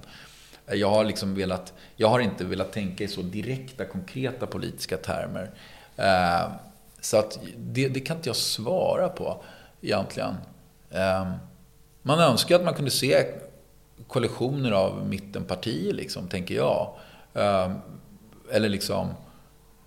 Men, men eh, exakt vilken politisk konstellation som skulle leda mest åt helvete, det, det, har jag inte tänkt ut. Men om man tänker ut här, vilka, vilka beslut tror du är riktigt farliga som skulle kunna leda, leda dit? A lot can happen in the next three years. Like a chatbot may be your new best friend. But what won't change? Needing health insurance. United Healthcare Tri Term Medical Plans are available for these changing times. Underwritten by Golden Rule Insurance Company, they offer budget-friendly, flexible coverage for people who are in between jobs or missed open enrollment. The plans last nearly three years in some states, with access to a nationwide network of doctors and hospitals. So for whatever tomorrow brings, United Healthcare Tri-Term Medical Plans may be for you. Learn more at uh1.com. It's that time of the year. Your vacation is coming up. You can already hear the beach waves, feel the warm breeze, relax and think about work. You really, really want it all to work out while you're away. Monday.com gives you and the team that peace of mind. When all work is on one platform and everyone's in sync, things just flow wherever you are. Tap the banner to go to Monday.com. A lot can happen in the next three years. Like a chatbot may be your new best friend. But what won't change? Needing health insurance. United Healthcare Tri Term Medical Plans are available for these changing times. Underwritten by Golden Rule Insurance Company, they offer budget friendly, flexible coverage for people who are in between jobs or missed open enrollment. The plans last nearly three years in some states, with access to a nationwide network of doctors and hospitals. So, for whatever tomorrow brings, United Healthcare Tri Term Medical Plans may be for you. Learn more at uh1.com. Jag tror att dels den en, en fortsatt tryck på ännu mer privatiseringar, ännu mer avregleringar, ännu mer liksom eh, skattelättnader. Och som jag sa tidigare, Sverige är ett skatteparadis för folk som driver bolag. Det, det är inget snack om det jämfört med Spanien till exempel. Eh, bolagsskatten är 22 procent i Sverige. Ja, det är inte många länder i Europa som har så lågt. Det tror jag inte. Jag vet inget faktiskt. Eh, så att eh, det är liksom... Eh, Eh, och det är, det är bra för att få igång företagandet och det är viktigt för att få minska arbetslösheten, att företag kan anställa och så vidare. Men vi har också skapat vissa personer med enorma förmögenheter. Enorma. Vi har inte sett den här typen av miljardärer som har poppat upp på några få år tidigare. Utan det har i så fall varit i generationer att man har jobbat ihop stora förmögenheter. Eh, och inte bara det, de betalar ingen skatt. De har sina bolag i olika holding och det är upplägg och grejer. Så det har å ena sidan. Å andra sidan har du människor som lever i utanförskap och eh, inte kommer in på arbetsmarknaden av olika skäl. Och det kan ju vara för att de inte kan svenska tillräckligt bra, sådär, men det kan vara en massa andra skäl också. Eh, och då, då tror jag att vi skapar för stora klyftor i Sverige. Så det tror jag är ett spår vi inte vill fortsätta vandra. Vi kan inte ha för stora klyftor, vi kan inte riva isär Sverige för mycket. Liksom. Jag tror inte på det. Jag tror det förstör folkhemmet. Liksom. Det är det ena. Och det andra är den här grova kriminaliteten som vi måste komma till rätta med. För det, för, det förstör också trovärdigheten för Sverige. Det förstör liksom trovärdigheten att vi kan hantera det här landet på, på ett bra sätt. Att, att folk springer omkring och skjuter på varandra på öppen gata. Det, det går inte liksom att ha det så. Den får vi trycka tillbaka och det tror jag man kommer lyckas med. Ja, du har ju själv med en sån här miljardär i lite utkanten på den här, i, i din bok. Ja, det, det, det, finns med en sån kille liksom. Och, ja, precis. Det, det, är också en symbol för... Det är inget fel. Det är människor som har gjort fantastiska saker, entreprenörer. Det är jättebra. Eh, men jag tror att eh, man ska heller inte eh, missta sig. En av anledningarna till att man har kunnat göra det är att Sverige har det trygghetssystemet man har. Man vågar satsa på en idé i Sverige. Varför? För om jag faller har vi ett skyddsnät i det här landet. Så att hela den entreprenöriella startup, techindustrin som har varit väldigt lyckosam i Sverige med, med en mängd företag som är liksom enormt framgångsrika. Det beror också mycket på just det skyddsnät och det trygghetssystem vi har i det här landet. Ja, jag kan jag faktiskt infoga det. Jag har haft en kille som heter Donny Lugonis eh, här i podden mm. en gång för ganska länge sedan. Han jobbar med innovation på KTH. Mm. Uh, och han sa just det att Sverige är världens bästa land för uh, entreprenörer. Mm. För att här, om någonting går fel så ramlar inte rakt igenom systemet. Exakt. Exakt. Tänk vilket fantastiskt system där folk vågar satsa. Inte bara på tech och entreprenörskap, även musik.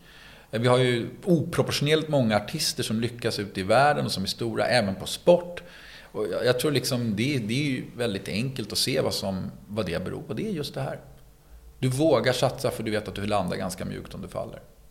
Eh, om vi tänker på några saker som, som ju också sliter isär eh, samhället. Eh, det som vi fortfarande upplever just nu, eh, coronaepidemin. Precis, när jag satt och skrev den här boken som, kom, som är en dystopi så kom ju helt plötsligt en verklig dystopi över oss mitt i alltihop. Och det var ju så overkligt och gick så oerhört fort. I synnerhet i vissa länder i Europa, i Spanien där jag fanns då, så gick det bara på några dagar så var det liksom en, en helt liksom, surrealistisk situation där hela samhället var nedstängt. På en vecka ungefär gick det. Det kom liksom olika steg by steg, men det gick väldigt fort. Så helt plötsligt befann vi oss, jag och mig, i en riktig dystopi. Och då kände jag så här, men det här, och det, och det, och det, det mm, avspeglas lite i boken att liksom man refererar tillbaks till Corona lite som något som har varit, men som också liksom kanske har påskyndat vissa processer. Ja, för det är ju väldigt enkelt att säga så här, om vi ska jobba hemifrån. Ja. Men det är inte alla som har plats att jobba hemifrån. Nej, men det är, ett, det är ett tydligt exempel på det. Eller ha med barnen hemma för homeschooling eller för, för online-skola. Ja, det, det, det är inte alla som klarar det. Vi, vi hade en liten sjuåring som skulle sitta med Google Docs själv. Om inte min fru och jag hade haft så pass fria jobb att vi kunde vara hemma och hjälpa honom. Tänk själv, ska en liten eh, sjuåring sitta liksom i online-skola själv? Så var det i Spanien. Tänk de föräldrar som måste gå iväg till ett jobb. Det blir inte mycket skola för den sjuåringen. Nej. En annan sak eh, som, som också funderar på, eh, vi har varit inne på lite, den här tekniska utvecklingen. Artificiell intelligens, mm. hur mycket har du funderat över det? Eh, nej men en hel del. Det finns inte med så mycket i den här boken. Eh, jag tror att det ligger lite längre fram än vad vi kanske tänker oss. Men, men det är absolut något som händer och, och som eh, är värt att fundera kring. Jag får fundera just, vi pratar om arbetslöshet. Ja. Nej men det kommer, det, och det ser vi redan idag Det tar ju över en hel del eh, jobb. Ehm, eh, och det kommer fortsätta att göra det väldigt mycket. Eh, fordonsindustrin kommer mer och mer bli själv körande med artificiell intelligens som, som kör och styr bilarna. Eh, det kommer också gälla tåg och olika pendlingssituationer. Det kommer gälla kundtjänster över hela världen. Redan idag när du börjar chatta med någon så är det ofta en robot eller en AI du chattar med. Eh, det kommer gälla eh, inom vården säkert i viss utsträckning. Inom finansiell analys och sånt. Redan idag är det det väldigt mycket. Ja, men det, det finns många sektorer. Jag tror inte det kommer gälla för poddar. Jag tror inte det kommer gälla för författare. Men för eh, jurister kanske? Eh, för jurister eh, tror jag faktiskt inte det. Jag tror man kan tro det och det har nog gjorts vissa försök men det är, det, det är svårare än vad man tror. Men jag tänker på affärsjurister, kanske inte för försvarsadvokater? Absolut inte för försvarsadvokater, tvärtom. Och affärsjurister, jag tror inte det. Jag tror inte det. Om du har artificiell intelligens som kan eh, klara av både att läsa igenom ett avtal och eh, förbättra det? Mm. Svårt. Svårt att se. Ja, avtal är individuella. Artificiell intelligens bygger väldigt mycket på datainsamling eh, som sen den artificiella intelligensen kan analysera mycket, mycket, mycket mer effektivt än vad en människa någonsin kan. Och via den datan, via statistiken komma ut med ett rimligt svar. Den kan analysera en, en sjukdomssituation till exempel på grund av en databas och sen säga att ja, det här symptomen talar för att det är det här. Men det, är inte lika lätt när man skriver avtal och när man förhandlar avtal. Eh, det, det är, eh, jag tror det kommer bli svårt. Men vi får väl se. Någonting som jag har funderat på nu när vi har pratat om den här boken och alla delar så att säga. Hur många gånger har du sett filmen Flykten från New York? den har jag bara sett en eller två gånger. Men det, det är ingen hemlighet att eh, jag är inspirerad av den grundidén. Liksom, att eh, det är spännande i att en person måste ta sig in på en vild plats. I, i det här fallet eh, det här särområdet, det muromgärdade särområdet där kravaller och upplopp pågår. Där måste vår huvudperson ta sig in för att rädda en minister. Det är väldigt lik setup från eh, Flykten från New York. Dessutom i, så i Flykten från New York så trycker de in någon spruta i Snake Plissken som gör att han eh, dör inom någon viss tid om han inte genomför det här uppdraget. Och jag har ju då konstruerat en liknande timelock genom att min huvudperson har njursvikt och dör av njursvikt om man inte får dialys inom en viss tid. Varför blir du så fascinerad av, av filmen? Ja, men jag tycker setupen är underbar bara. Jag älskar när det finns en klocka som tickar. Jag älskar när det finns ett uppdrag som måste utföras på viss tid. Och jag älskar när du skickar in din huvudperson i en farlig plats. Det intressanta är att, att eh, filmen är från 1981. Ja, ja men den är gammal. Men den är... Nej, jag, jag, nu har jag inte sett den på länge, men det är en bra film. Eh, hur, eh, hur har den här boken tagits emot hittills, tycker du? Den har fått väldigt fin respons. Jag får ju mycket otroligt eh, härlig respons på Instagram och Facebook och sådär. Eh, och försäljningen går jättebra. Den, den ligger etta på massa listor. Lyssnar, eh, de här eh, ljudbokslistorna bland annat recensionerna har varit lite blandade. Det har varit några jättefina recensioner. Det har varit några mittemellan recensioner. Och sen fick jag en rejäl jävla sågning här för någon vecka sedan också. Ja, var det SvD? Ja, precis. Ja. Så det har varit lite blandat. Jag tror att det faktumet att den utspelar sig några år fram i tiden också blir liksom ett extra filter eller lager som vissa läsare känner så här, äh, men jag köper inte den här framtidsbilden. Och då, då blir det liksom som en ridå nästan. Medan de flesta känner nog så här, okej, okay, jag köper den här framtidsbilden. Eller, det här är en framtidsbild, men det är inte det som är det viktiga. Det är ju vad vill författaren säga med det här som är det intressanta. Och då är det bara att läsa på. Men ja, ja men det är lite jobbigt när man får en så här dålig recension. Det är ju inte så tror jag att det påverkar eh, försäljningen så värst mycket. Men det är bara mer så att, att dras i smutsen i, i en stor tidning. Det är aldrig kul. Läser du mycket recensioner? Ja, jag läser ju det som kommer. Men det, det, men det är oftast det med att jag, jag kollar liksom lite, är det något jag håller med den här recensenten om till exempel? Ibland kan jag ju tycka så här att Nej, men den, den, han eller hon har rätt. Jag, jag, jag, jag håller med. Det här var eh, svagt i boken. Eller det här var jävligt bra i boken. Eh, så det där kan vara, lite, kan vara lite olika, tycker jag. Eh, den här eh, recensionen i Svenska Dagbladet höll jag inte med för fem öre. Jag tror att eh, hon inte egentligen gillar den typen av litteratur och läser det i vanliga fall som det här är. Och då blir det ju lite som att gå till en, ett barn med, en, en, med liksom Dostojevskij och säga hej läs den här boken och säg vad du tycker. Nej, det är inte barnets genre. Barnet är inte van vid den typen av böcker och då, då kommer du inte få någon vidare bra recension. Men eh, finns det kanske till och med sådana som säger så här, nej men så här kommer det inte bli. Ja, ja, Lite precis. av att rädsla av att eh, fan det skulle kunna bli så här. Eh, ja, det kan också inträffa. Det kan också inträffa. Det var ju lite så här, idén så var det lite det. Recensenten tyckte boken var jätte, jättespännande, fantastiskt spännande, men hade just invändning mot just framtidsskildringen.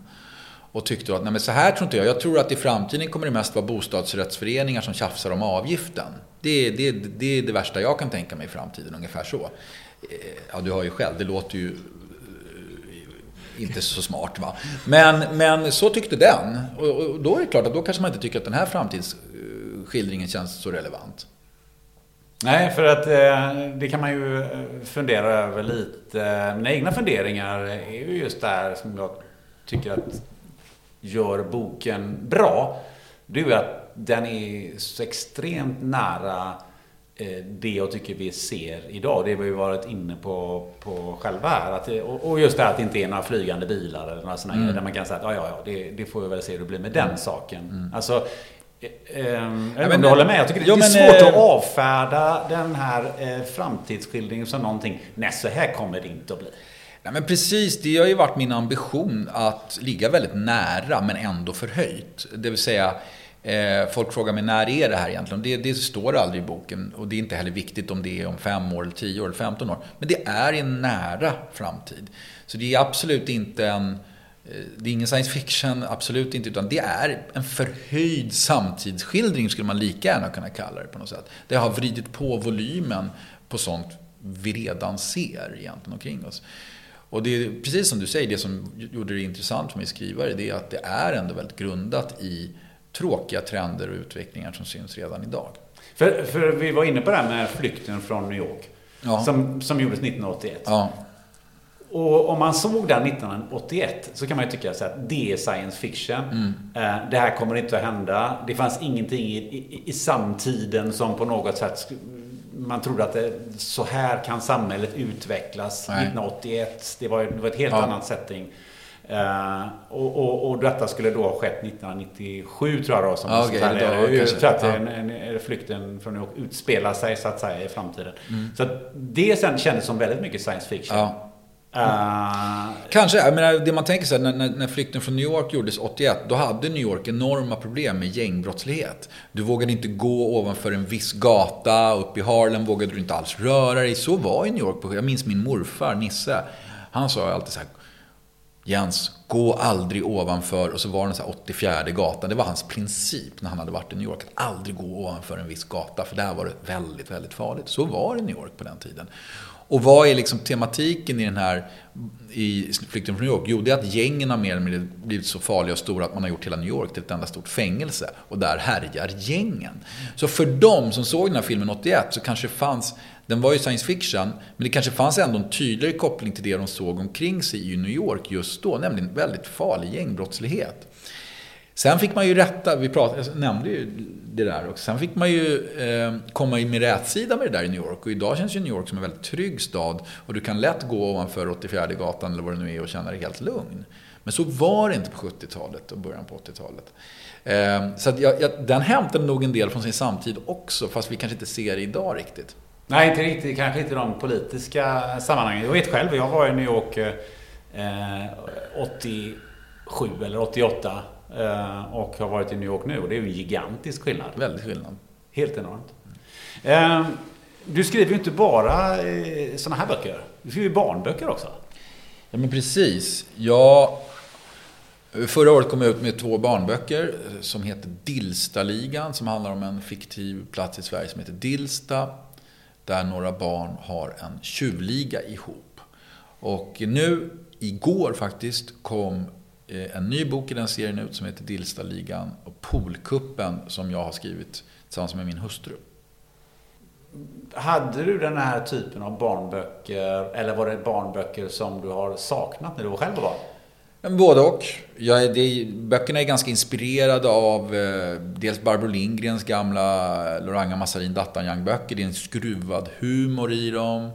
De är också inspirerade av Astrid Lindgren, Karlsson på taket, som också har någon slags skruvad humor i sig. Jimmy Karlsson som är helt eh, eh, fullkomligt eh, eh, vad, vad ska man kalla Karlsson på taket? Han är egocentrisk på ett roligt sätt. Liksom. Eh, och, eh, men också mer samtida eh, mystery-barnböcker där några barn löser ett mysterium.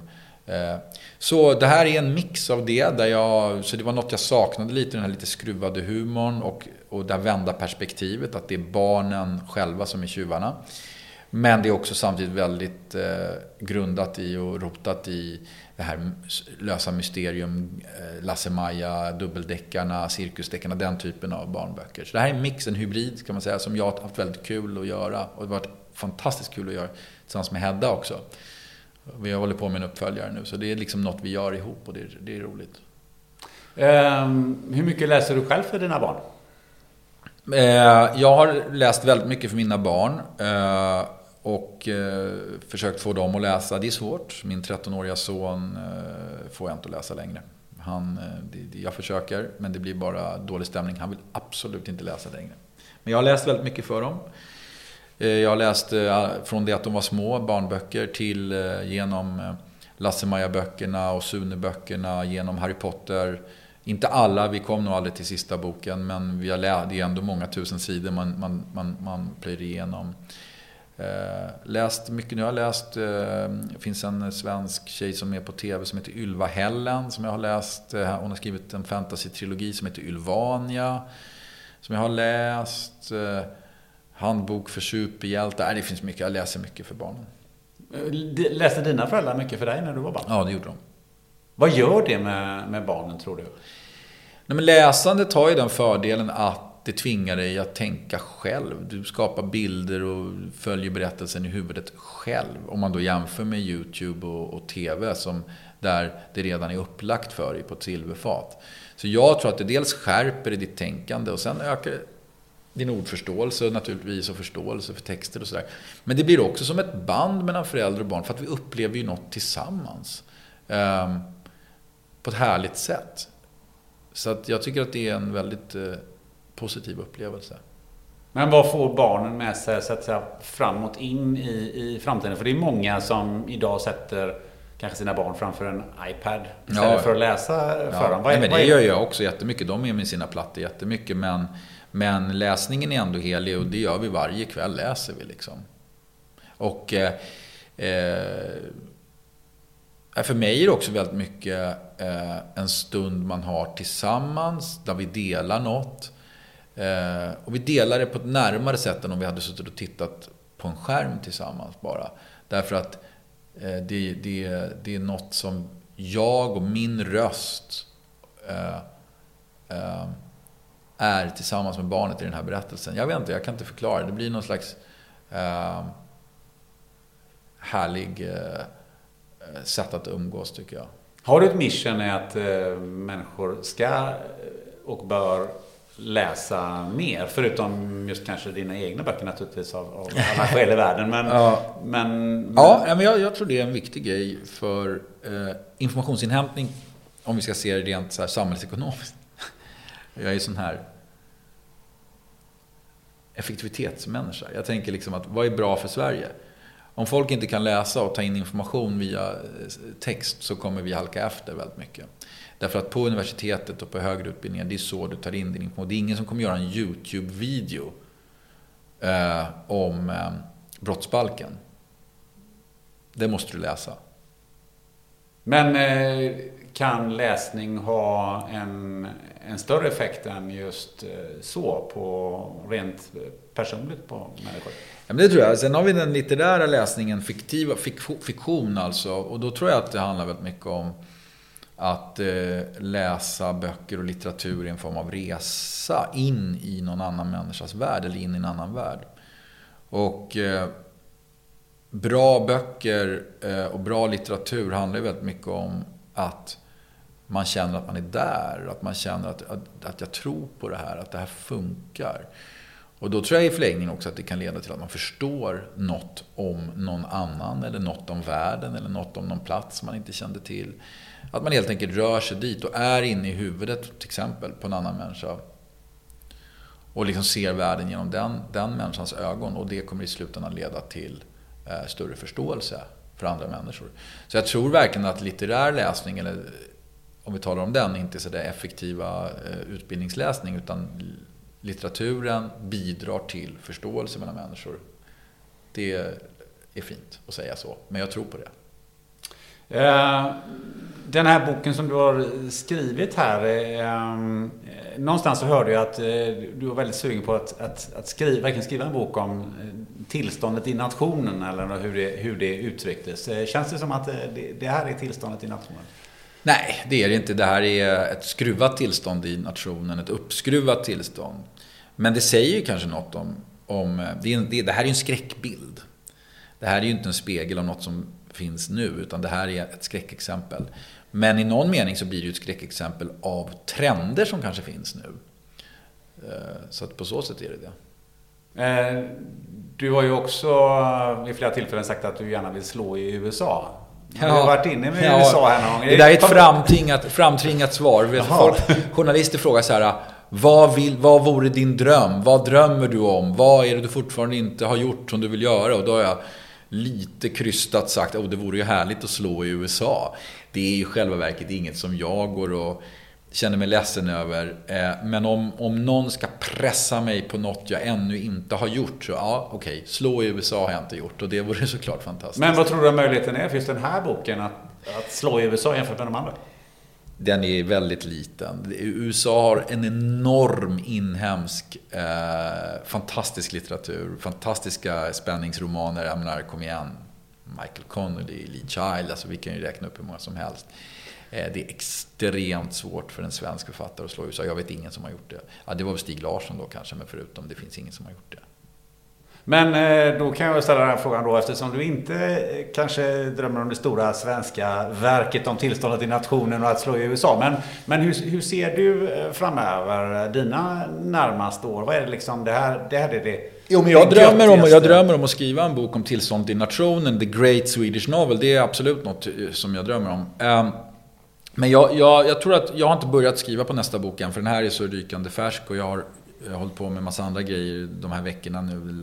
Lansering och film och tv-grejer och så här. Men eh, jag kommer sätta mig ner här nu i nästa och näst, nästa vecka och börja fundera och strukturera och tänka. Jag kommer att läsa mycket annat. Jag kommer att titta på tv-serier. Och, eh, och jag har en liten idé som gror i huvudet, men det är inte säkert att det blir något av den. Men det skulle vara att om jag har skrivit ett antal böcker som utspelar sig här och nu och sen nu har jag skrivit min senaste bok som ligger några år framåt. Så skulle jag vilja skriva om några år tidigare. Alltså kanske 80-90-tal. Och liksom lite grann, hur hamnade vi här då? Lite den berättelsen. För det är ju lite åt det hållet om man tänker på Jan Guillous eh, tio böcker om, ja, om utvecklingen i Sverige, Bobryggarna mm. Eh, och, och, och, framöver. Mm. Eh, där ju även då 80 och 90-talet. Mm. Jag har inte läst dem, men han, tar ett väldigt, han börjar väl redan långt bak i tiden. Så, så långt är inte jag intresserad av. Jag är inte intresserad av någon förkrigstid eller, eller så. Men jag är däremot väldigt intresserad av 70, 80, 90-tal. Varför då? Därför att det är min tid då jag växte upp. Eh, och det har skett en enorm förändring i Sverige under de åren. Um, det tycker jag är en bra avrundningsord. Någonting som vi kan gotta oss, gotta oss åt eh, framöver. Att vi får en, den typen av eh, roman av Jens Lapidus. Du, nu har vi suttit här i ja, en och en halv timme snart. Hur, hur har det känts? Det gick fort ja. Det gick fort? Mm, mm. Ja. Har det känts bra? Jag tycker det. Ja, vad härligt. Du kan inte svara på något annat sätt. Nej, jag vågar inte det. Nej, men jag, jag, tycker att eh, det är roligt med så lite längre format där man får eh, lite eh, verklig möjlighet att lägga ut orden lite. Motsatsen är så himla stressad och man säger bara samma sak om och om igen när man ska sitta i någon tv-studio och prata liksom i fem minuter. Så det här är bra. Är det någonting som du tycker att vi borde ha berört eller som du tycker att det här, det här vill jag säga också? Nej, jag tror vi har täckt eh, det mesta. Alltså, det, det, vi inte har hunnit prata om det är ju mina tv-satsningar av olika slag. Men eh, det får folk se när det kommer helt enkelt. Ja, precis. Det finns ju några stycken redan att, att, ja. att kolla på. Ehm, du, om du eh, skulle önska någon som du tycker att jag borde intervjua i den här podden, vem skulle det vara? Eh, nej men det vore ju väldigt intressant tycker jag att höra med anledning av den här tunna blå linjen till exempel och polisens verksamhet i Sverige, någon polis. Hur de tänker och ser på den här utvecklingen och vilka medel de känner att de skulle behöva för att kunna lyckas bättre med brottsbekämpningen. Har du något eh, tips? Den eh, polisen borde du intervjua. Är det, nej, någon, är det någon patrullerande polis? Eller? Ja, det, man måste väl välja någon som har en viss överblick naturligtvis. Men det kan vara någon yttre tjänst. Det, det tror jag absolut det skulle kunna vara. Mm. Ja, en spännande vinkling. Eh, det är kanske är lite för mycket att fråga dig för jag misstänker att de flesta vet ungefär var de hittar dig någonstans. Men vad, vad, tycker du att de borde leta och läsa? Är det ditt Instagram eller vad är det man ska läsa för att följa dig? Och hur kommer man i kontakt med dig om man skulle vilja det? Ja, om man vill följa mig så har jag ett Instagramkonto. Där, där kan man ju där lägger jag ut lite grejer, lite tankar kring mitt skrivande och lite tankar kring familjelivet och sådär ibland. Eh, sen eh, och där kan man nå mig också. Där finns ju möjligheter att kontakta. Precis. Jens Lapidus är ju helt i kontot tror jag. Ja. ja, enkelt och bra. Ja. ja, kanon. Stort tack Jens Lapidus för att du ville vara med i den här podden. Tack så mycket. Du har lyssnat på ännu ett avsnitt av podden Spännande möten. Häng gärna med på sociala medier. På Instagram heter vi Spännande moten. På LinkedIn söker du på Gunnar Österreich och på Facebook då söker du rätt och slätt och spännande möten. Mer info om dagens avsnitt hittar du på poddens webbsida spannandemoten.se. Har du frågor och funderingar? Maila mig på gunnar.österreich.se eller hör av dig via sociala medier. Vill du höra mer om polisarbete och terrorism? Då kan du lyssna på avsnitt nummer 71 med Jonas Trolle, chef för Centret mot våldsbejakande extremism. Nästa avsnitt då? Ja, då ska vi bland annat ut på piratjakt med helikopter i Somalia tillsammans med stridspiloten Robert Karjel. Missa inte det.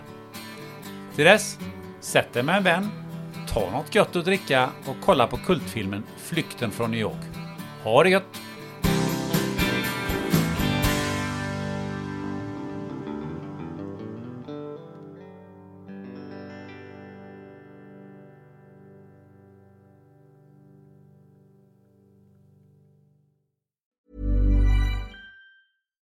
Hi, I'm Daniel, founder of Pretty Litter. Cats and cat owners deserve better than any old fashioned litter. That's why I teamed up with scientists and veterinarians to create Pretty Litter. Its innovative crystal formula has superior odor control and weighs up to 80% less than clay litter. Pretty Litter even monitors health by changing colors to help detect early signs of potential illness. It's the world's smartest kitty litter. Go to prettylitter.com and use code ACAST for 20% off your first order and a free cat toy. Terms and conditions apply. See site for details. Even when we're on a budget, we still deserve nice things. Quince is a place to scoop up stunning high end goods for 50 to 80% less than similar brands. They have buttery soft cashmere sweaters starting at $50, luxurious Italian leather bags, and so much more. Plus, Quince only works with factories that use safe, ethical, and responsible manufacturing. Get the high-end goods you'll love without the high price tag with Quince. Go to quince.com/style for free shipping and 365-day returns.